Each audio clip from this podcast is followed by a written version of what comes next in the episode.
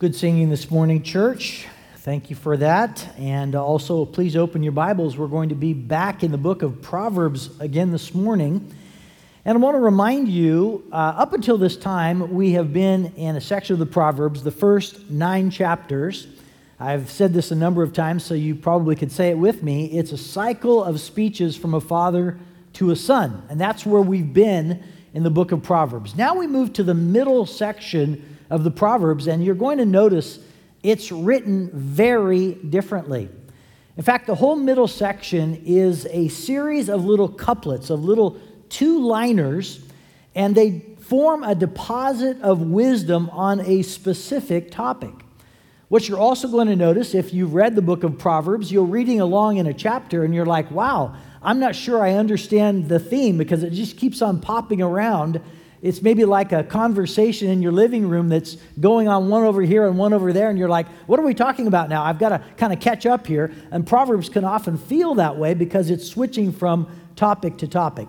What we're going to do today is a little bit different than what we've done in the past. We're going to be taking a proverb from here, a proverb from there, both of them on the same topic, but we're going to bring together an accumulation of wisdom today on one topic. And the topic that I've chosen for today is friendship. Some of you perhaps remember when you were in grade school or maybe you were in high school. I know I had a couple BFFs at that time. One of them was Scott. And Scott and I spent a lot of time together. In fact, I was over at his house a lot. And I still remember summers because it was filled with things like, well, tennis we, we played a, a fair amount of tennis together. It was filled with swimming. It was filled with some TV and fun like that. But the other thing I remember the summer that it was filled with Pong. First time that game had ever been out, and we were on cloud nine that we could play a game that went dink, dink. We thought it was amazing. And it filled hours of our time during the entire summer. And, you know, if you remember back to those days, they were the glory days of gaming. You know, maybe not. It's much better today, but you get the idea. Your best friend, think back. Your best friend was the person you wanted to spend time with. They were the person you explored with, you confided in. Yeah, you even had to forgive or maybe be forgiven from. There was a person that uh, you spent so much time with, you learned so much from that person. You learn important things in life, like how to communicate, how to share, yeah, how to forgive, and how to value another person through a friendship. You get older, and friendships change. They're not the same as they once were. They're not about summer and popsicles anymore. They're not about watching TV. Friend, friendships, as you get older, I think become more complicated. Friendships are crowded out with all kinds of adult responsibilities, like actually raising kids or like keeping a job. I mean, those are adult responsibilities that we all have to learn to do and do well. And that can crowd out some of that fun and just fluid time that you felt like friendships were just like on all cylinders. Did you know that Americans right now are facing a serious friendship shortage? In fact, some are calling it that we are in a friendship recession. And it's especially true, perhaps, with men.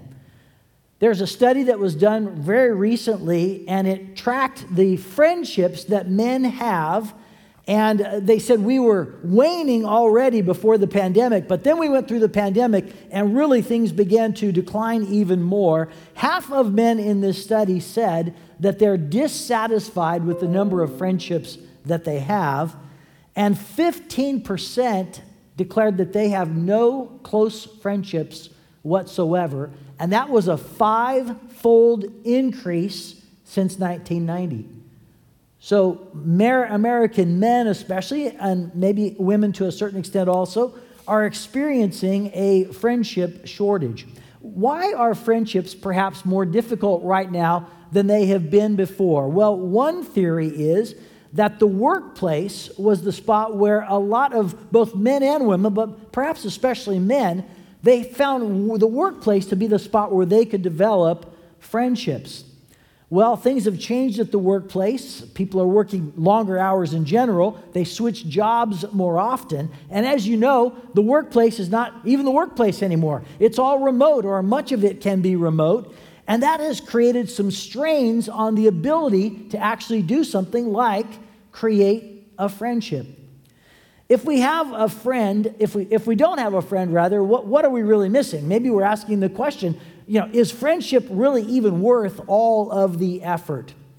If we uh, ask the question, why is a friend so important? Proverbs 18:24 begins to give us an answer. And this is what Proverbs 18:24 says, a man of many companions may come to ruin, but there is a friend who sticks closer than a brother.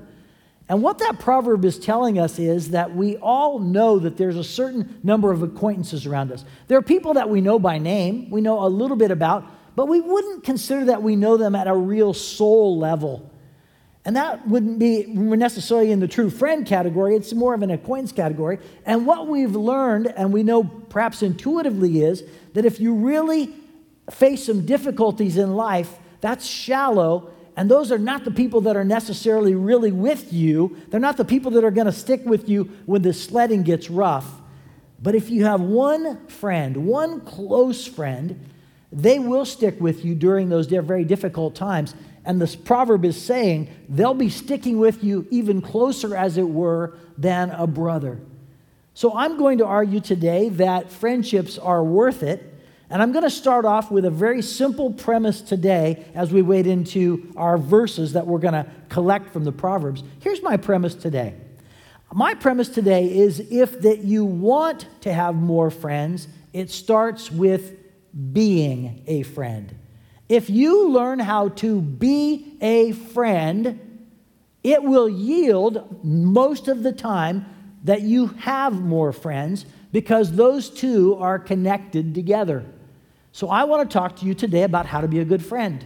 I want to talk to you today on things that you can learn, skills that you can possess in order to be a better friend to those around you. Again, we're going to pick up five different proverbs today and five different ways, five different essential things that you can learn how to do in order to be a good friend to others. And so we're going to work on us a little bit today. And let's start off with the very first skill to learn. The very first skill to learn is to listen or to learn to, to learn how to be a listener. Proverbs 18, verse 2 says it this way A fool takes no pleasure in understanding, but only in expressing his opinion. And we've all been around those people. We've been around those people that you can't get a word in edgewise because all they want to do is talk and tell you their opinion. And all of a sudden, they finally ask you a question. You're like, wow, okay, finally, I get a chance to say something. And then they insert themselves back in and start to answer the question they gave you. And it's like, what is going on here? And it's just fatiguing. If you want to be a good friend to others, you need to learn how to listen. You need to learn how to ask good questions, and you need how to give, learn how to give space so that your friend can actually contemplate and answer and fill that space with things that matter most to them. You've got to give them your full attention. No looking at your phone while they're talking. No, you know, playing with your hands or something like that. You're looking at them, you're engaging them, you're giving them some, something that's really valuable, some attention and some of yourself at that very moment. In this proverb, it's stated in the negative because it says, A fool doesn't have time for listening to others. All they have time for is giving their own opinion. And a fool is that person who never desires really to understand because all they want to do is say what's on their mind. And that kind of person usually doesn't have many friends. Other times, oftentimes, we only listen long enough to formulate what we're going to say. That's what we're doing is we're listening, but we're kind of formulating what is our next thought.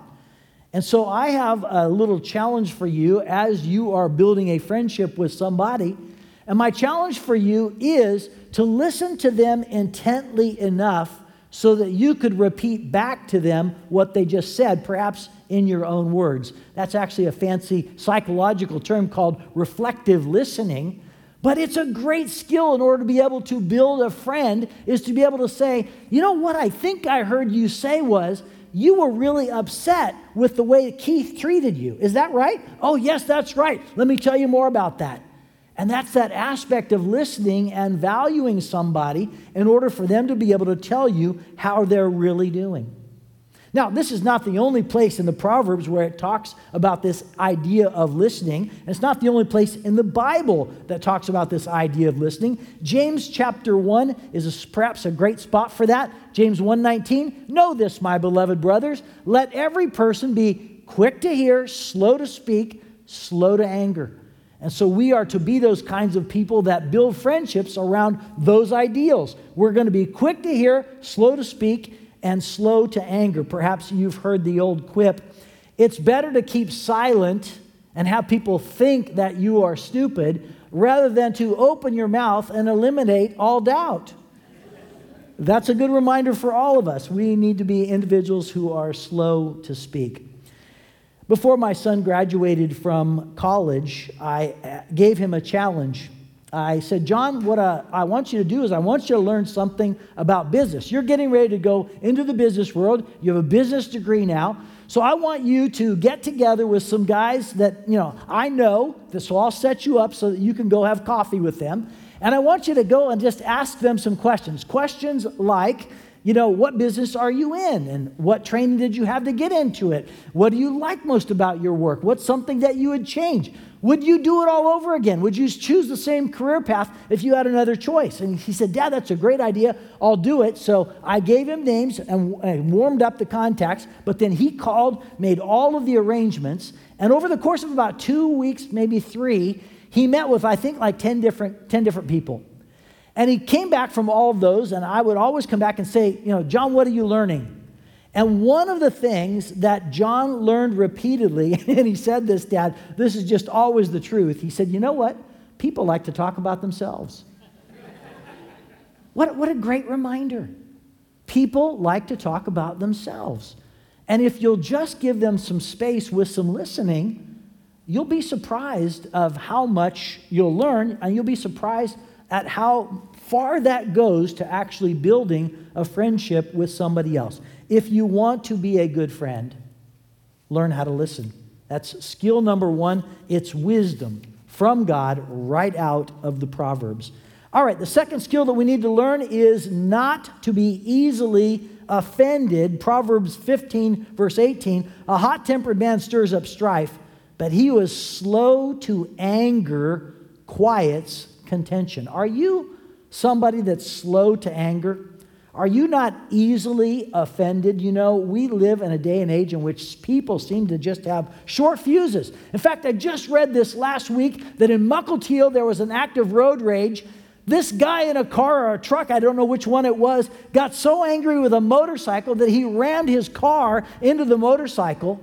They took the guy off to the hospital that was on the motorcycle and they arrested the guy that was obviously in the car. We just seem to be in a time in which people, again, have short fuses, they're easily upset, they're easily angered, and that is not a condition that is conducive to building friendship. Friendships require all of us to be individuals who are not easily offended, and we need to have friends in which we are looking out for their best interests. We can say and do things that oftentimes are hurtful to each other. And so we need to be obviously giving the benefit of the doubt in those times. We need to be individuals who are not easily offended when those kinds of things happen. If you uh, have a friend and you're not one who's not easily offended, what you're going to do is you're going to hear something, and your mind or even Satan might be saying, Oh, wow, think this about him or her. You know, you, that was a no good statement they just made. And you're going to be now having the posture in your heart of saying, hold on a second here. I know that individual. I'm going to give the benefit of the doubt in this moment. And so you're going to want to think the best of somebody. Let, let me just tell you uh, somebody who does this uh, among all the people that I know the best is actually my wife. And my wife will so many times slow me down and say, Time out. you do not know the whole situation, and you do know that person, and that person has over a long period of time done good, said good, and so let's just pause for a moment and let's believe the best until we have reason to believe otherwise. And I'm like, man, that is just wise. I just need to listen to that woman because what she's telling me is really right right now. I think that uh, there's somebody that says it quite well. His name is George Eliot. And, and when you think about being this individual that just thinks the best of others, this is what he says it feels like. He says, Oh, the inexpressible comfort of feeling safe with a person, having neither to weigh thoughts nor measure words, but to pour them all out just as they are, chaff and grain together, knowing that a faithful hand will take and sift them, keep what is worth keeping, and then, with the breath of kindness, blow the rest away. Isn't that the kind of friend that you want to be with? That that, that that's their posture. They're not going to quickly judge you. They're, they're, they're not going to quickly, you know, just condemn everything that comes out. But they're going to say, man, just let me listen. Let me weigh that with you. And, and, and let's, let's act on what it is there that's really on the, the depths of your heart. If you want to be an individual who is a great friend, be somebody who is not easily offended. Number three on our list, a skill that we need to have in order to be a good friend is, and this is maybe uh, also in the speech category, but it's or the relation category, but it's telling the truth. Proverbs 27, verse 5 Better is open rebuke than hidden love. Faithful are the words of a friend. Uh, profuse are the kisses of an enemy. A friend is one who tells the truth and they were, they're the ones that if you were in a room and you had spinach in your teeth, they would discreetly tell you that. Or maybe, you know, you'd have a booger in your nose and they're like, hmm, you know, hey, you know, check it out. And, and, and, they're not doing that in a way that's going to out you. You're not doing that in a way that's going to like embarrass you. They're doing that very quietly. Why? Because they have your best in mind. That, that's, that they really are, are wanting your best. And so they're going to uh, actively, again, tell you the truth. In the proverb, it says here that the person who is profuse with, profuse with kisses is like an enemy. Why? Well, that person is like the person who all they want to do is give flattery. They want to tell you how great you are, how everything you do turns to gold. You're just awesome. And so they're just constantly telling you these things that are really not true about you. And I'm here to tell you that is not real love, and it's not really what a friend is all about. A friend is speaking the truth, but doing it in love. Perhaps I could paint a little picture for you here in order to help you understand this. Imagine you take your car into the garage or into the shop to have a routine tune up done on it, and the technician comes out and he says, The car is in great shape. Clearly, you have an automotive genius to take care of your car. Later in that day, your brakes don't work and you find out you're low on brake fluid and you could have died. You go back to the shop and you say, Why didn't you tell me? And the technician says, Well, I didn't want you to feel bad. Plus, to be honest, I was afraid you might get mad at me. I want this to be a safe place where you feel very loved and accepted. You would be furious and you would say, I'm sorry, I didn't come here for a little fantasy ego boost. I came here because I want my car to work and I want it to work right. So I need the truth. Friends are like the car technician. They at times will tell you the truth that you need to hear. And again, I'm not saying that you go blasting away. That's not what I'm saying at all. Anytime we are telling the truth, the Bible says, God says, we are telling it with two things gentleness and love. So every time we're going to go tell the truth, that's what we're couching it in. But we're standing with people when they're making some very big decisions of life or they're maybe struggling with something mightily. And we're the ones that are there to say, wow, what would it take to forgive your wife right now? What do you think it would take to love your son right now? Hmm, how do we deal with that really difficult person at the workplace or on the team? How do we deal with that right now? And you're the one that's entering in to that time of truth telling that is so important to your friend. Not as a way of tearing down, but as a way of building up. And what who else is there to do that other than a good friend? A good friend has that valuable opportunity of speaking the truth with love, but always it's coated with gentleness and it's coated with love. And so we have the opportunity to do that, to tell the truth. All right, number four on the list, the fourth skill you need to learn in order to build friendships is comfort. Proverbs 17, verse 17 a friend loves at all times, and a brother is born for adversity. We wish we did not face adversity, but we all will in life. We will all fail a test. We will all not get a job we really want. We will have a girlfriend that breaks up with us. We will fail, fall ill at some point in our lives.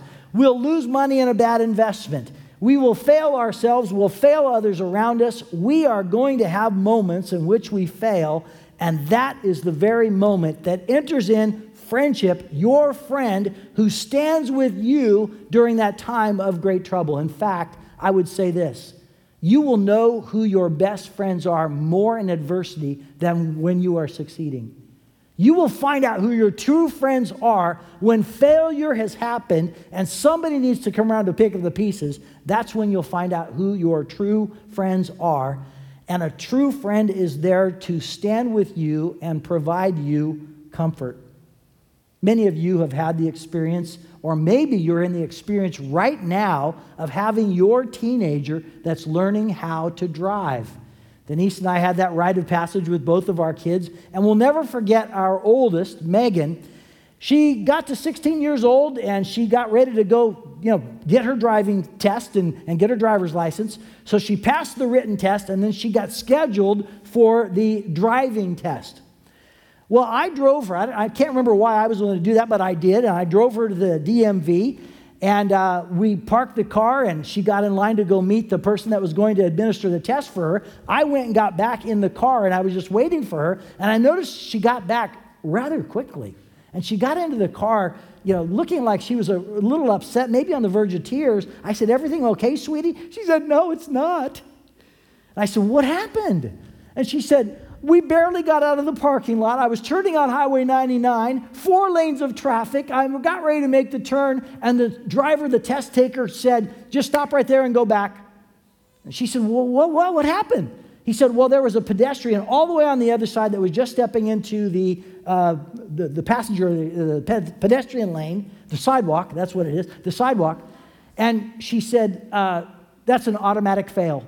You, you don't even drive any further. It's an automatic fail if you in your driver's test, there's somebody in the walkway and you make a turn. So she came back. She's very upset. I'm, I'm trying to just console her on the ride home. And it's like, sweetheart, it's going to be okay. You'll take the test again. It'll all be good. But we got home, and that's when I realized what she really needed at that moment. Denise stepped forward to her. Denise gave her a big hug and she said, That stupid test guy. what does he know? And what a ridiculous rule. And Megan was just like, Yeah, that's right. She was just feeling so comforted, so affirmed. And I was like, man, I just kind of missed that one, didn't I? The emotional quotient just wasn't there. Needless to say, uh, my daughter probably experienced that most because that's one of the first things she'd ever failed at. This over a little overachieving daughter. I mean, she just everything she did, she was just A here, the S, you know, past that. And so this was a major failure for her. And what she needed was at that moment comfort. Men, let me speak to you for a minute because perhaps this is an area, if we're going to build friendships, we need to excel at even more. There are some recent statistics about men and friendships. I have a little graph up here for us. I know you can't see that at the top, but it says emotional support from a friend.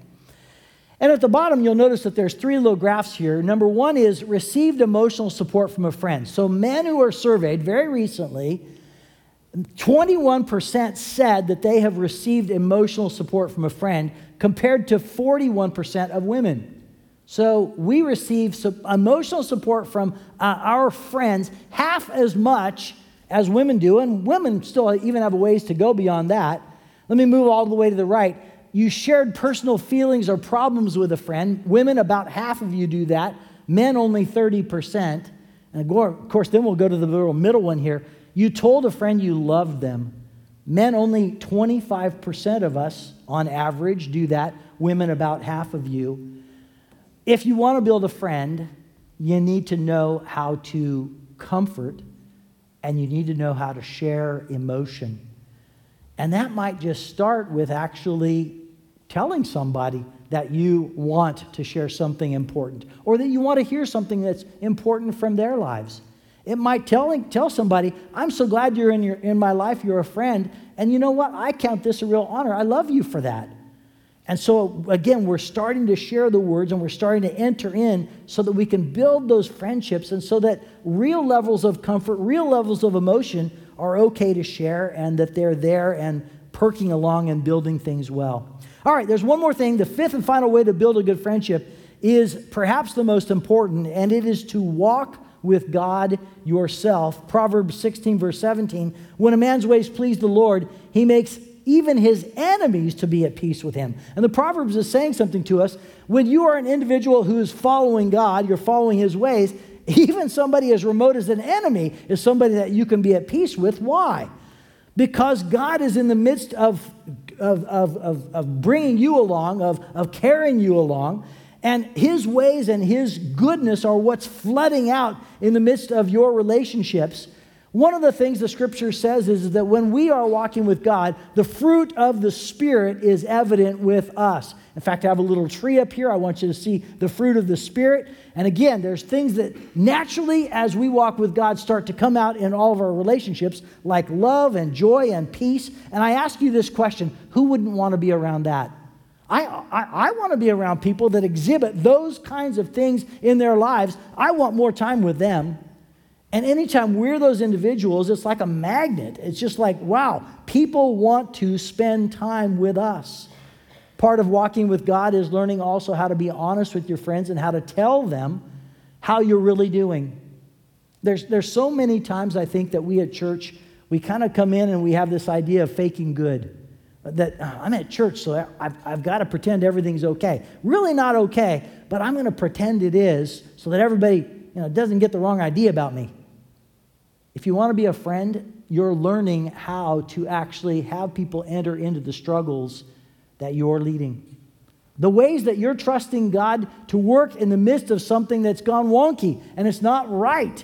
And so that is the opportunity that you're inviting individuals into in order that they would support you through that, but you'd walk together in that and you'd find out how God's working even in times of great difficulty.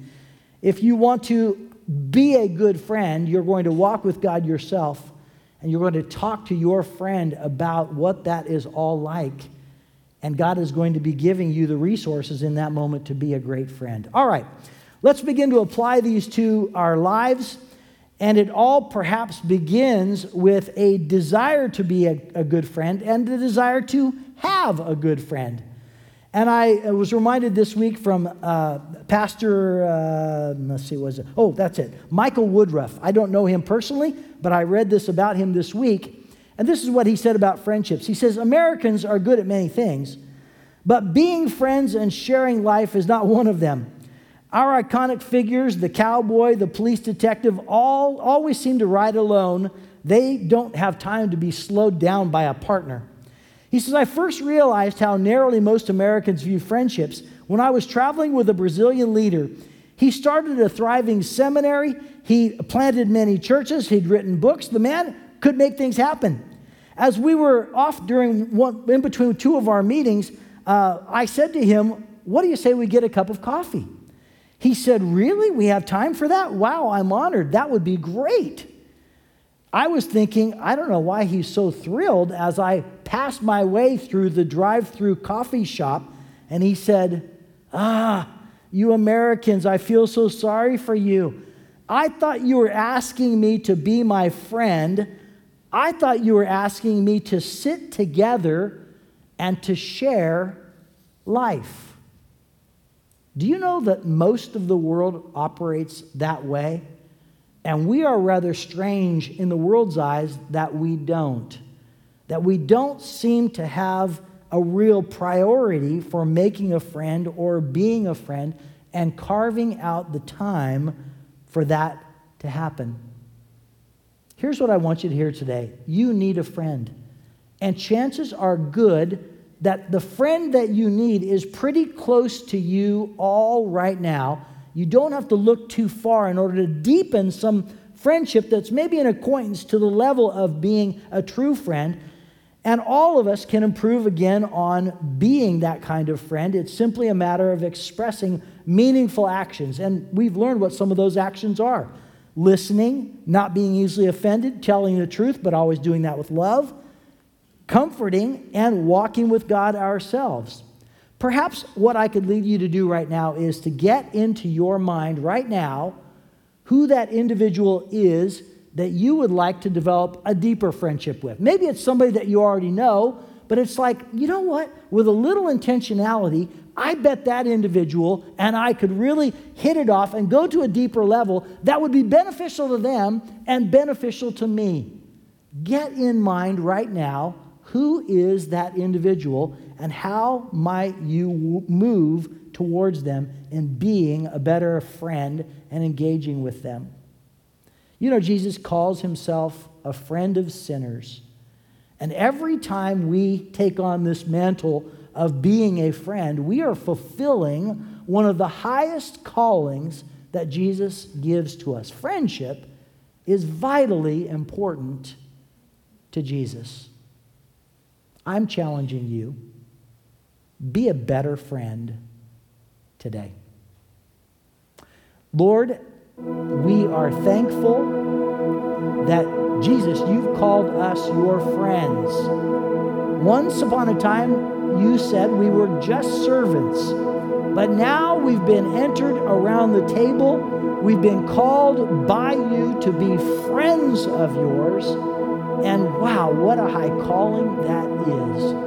Lord, help us, empower us as your church to wade into this important arena in which we might sometimes you know, put onto the back seat, onto the back burner, of actually being a friend to somebody else. And I pray that it starts with us today. It starts with the actions that we take. Thank you for my friends here. I know they all want to know you, serve you, and be friends with you, God. And I pray that that would manifest itself in real ways to those us. We pray this in Jesus' name.